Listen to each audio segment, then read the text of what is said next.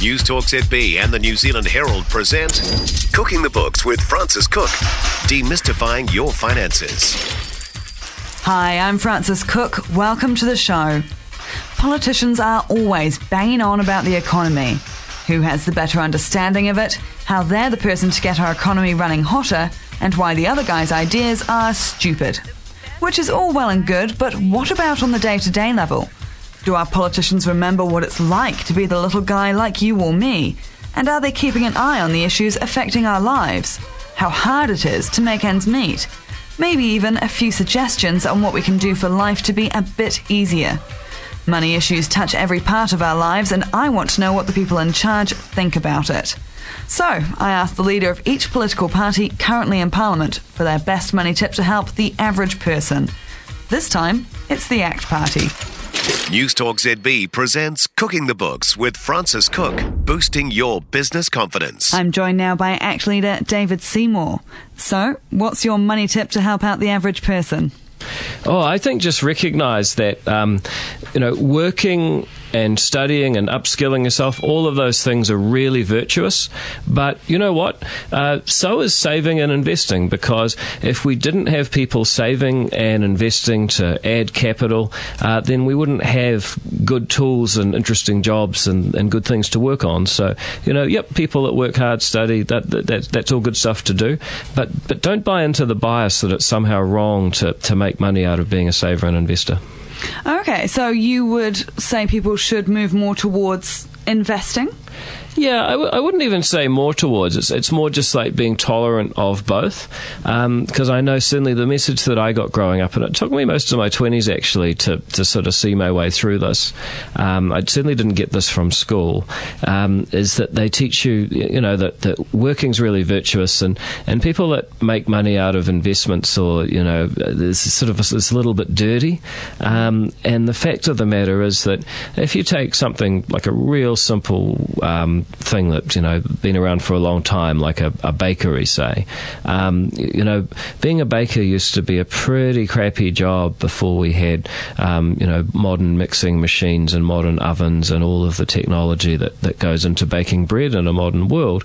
Um, but someone has to save and invest to make that stuff possible, and it's not obvious that you know the the person that saves and invests and makes it all possible is being less helpful than uh, the person who's the the baker and with the added advantage that you know you can actually make money out of uh, investing. Okay, so how would that look in practice? And have mm. you used it in your own life? Can you give us an example from your own life? Yeah, absolutely. I mean, there's not like one specific time, but it's just an, an attitude over time that, um, you know, when I was a, a, student, my view of the world was like, you know, I'm just going to like get really good qualifications and do amazing stuff, and people will pay me lots of money. That was a long time ago, and then you know, it's sort of and the real world. Yeah, yeah, to an ex- it's happened to an extent, but not the same extent that my um, sort of 17 year old self imagined. Um, and so I've gradually come around to the view that actually, um, you know, there's nothing wrong with um, you know starting early and saving and investing. And you know, I wish I had actually started earlier. I mean, it's it's going reasonably well now, but um, if I'd started ten years earlier when I was sixteen, I was not just thinking about you know what sort of engineering degree am I going to do, but um, what sort of stuff am I going to invest in, and you know what are my savings targets. Um, then you know that would have put me in a way better space. So I don't know if there's like an exact application. It's more a frame of mind mind, and it's and it's reversing the bias that I think the school system gives us because schools are not really businesses, they're not really commercial places, so they teach you lots about studying and working, uh, but they don't teach you much about how the economy works. Okay, so if someone's looking at investing um, and, and they agree with everything you're saying, but they don't know where to start, mm. I mean, are there any investments that you particularly enjoy, any that you favour? Yeah, look, I, I think um, you know equities are a really exciting place to go because it can be quite interesting. You know, you can study up companies. Um, you know, I probably shouldn't be trying to trying to name drop any here because the government's not supposed to be biased on these things. But um, you know, there are companies, New Zealand startups, some of them listed on the NZX, some New Zealand ones listed on the ASX, and uh, they're doing really cool stuff, and you can study them, and it, it, sort of becomes a bit of a hobby at the same time. Um, like I don't actively invest at the moment because with parliamentary disclosure and everything, it's easier to have somebody who, who manages it for you. Um, but you know that's that's the kind of thing that you can get started at. And you know, again, I don't want to start endorsing products, but you know, the bank I bank with, um, they will let you set up uh, a share trading account where you can trade online. Um, some people say there's other products that are cheaper to do it with, um, but once you get into into it, it's actually can be a lot of fun. Um, and so long as you're realistic about the risks you're taking, and that's not difficult. There's just there's one really simple rule.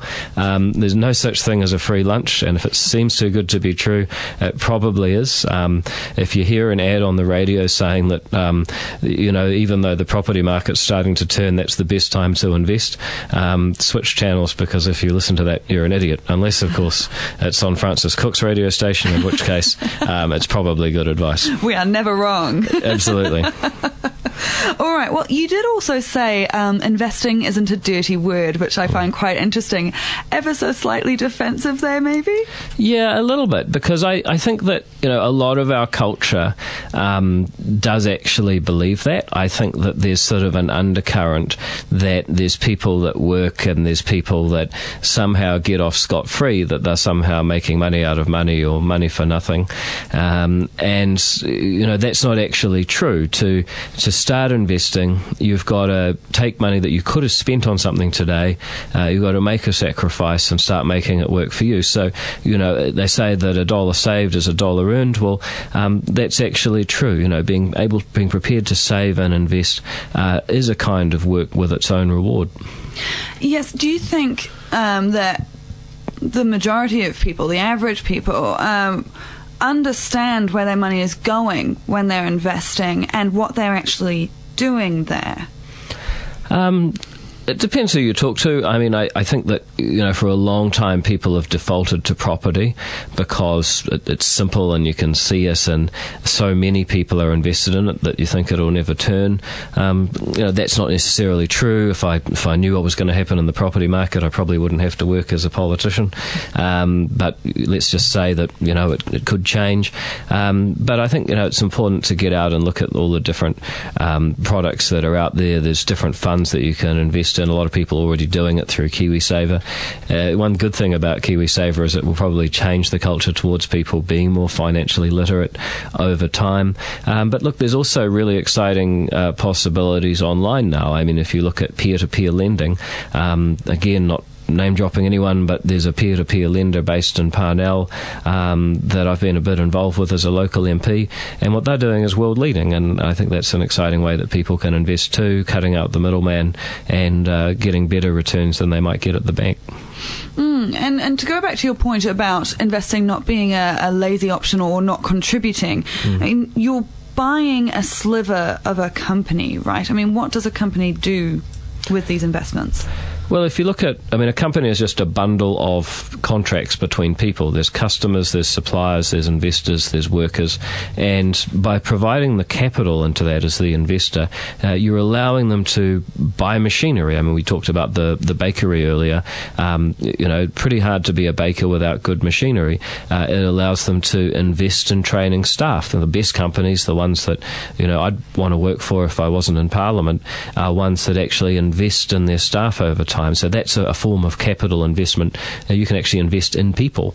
Um, they tend to d- use it to uh, make losses while companies are starting up. Some of the most exciting companies um, in New Zealand, look at Xero, for instance, um, and forgive me, Rod Drury, if this is no longer true, but I don't think they've ever made a profit. But uh, the level of expansion is so promising that their stock price seems to keep going up.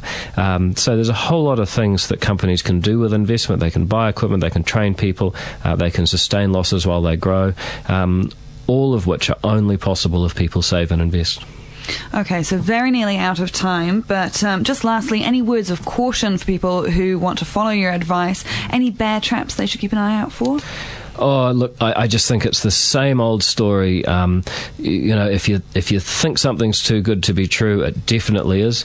Um, and if you think something's too good to be true, but someone's telling you you're one of the lucky few who knows how to get around it, then run like hell because there is no such thing as a free lunch out there. Um, but there is a reward for being the guy or girl who is prepared to forego current consumption and save to put away capital to make a better tomorrow. All right, thank you. That's actually David Seymour. If you have any questions about this podcast or an idea for next time, do come and find me online. I'm on Facebook at Frances Cook Journalist and Twitter at Frances Cook. And don't forget, you can subscribe to the Cooking the Books podcast on iTunes. Until next time, have a great day. And that's Frances cooking up your business confidence for another week on News Talk ZB.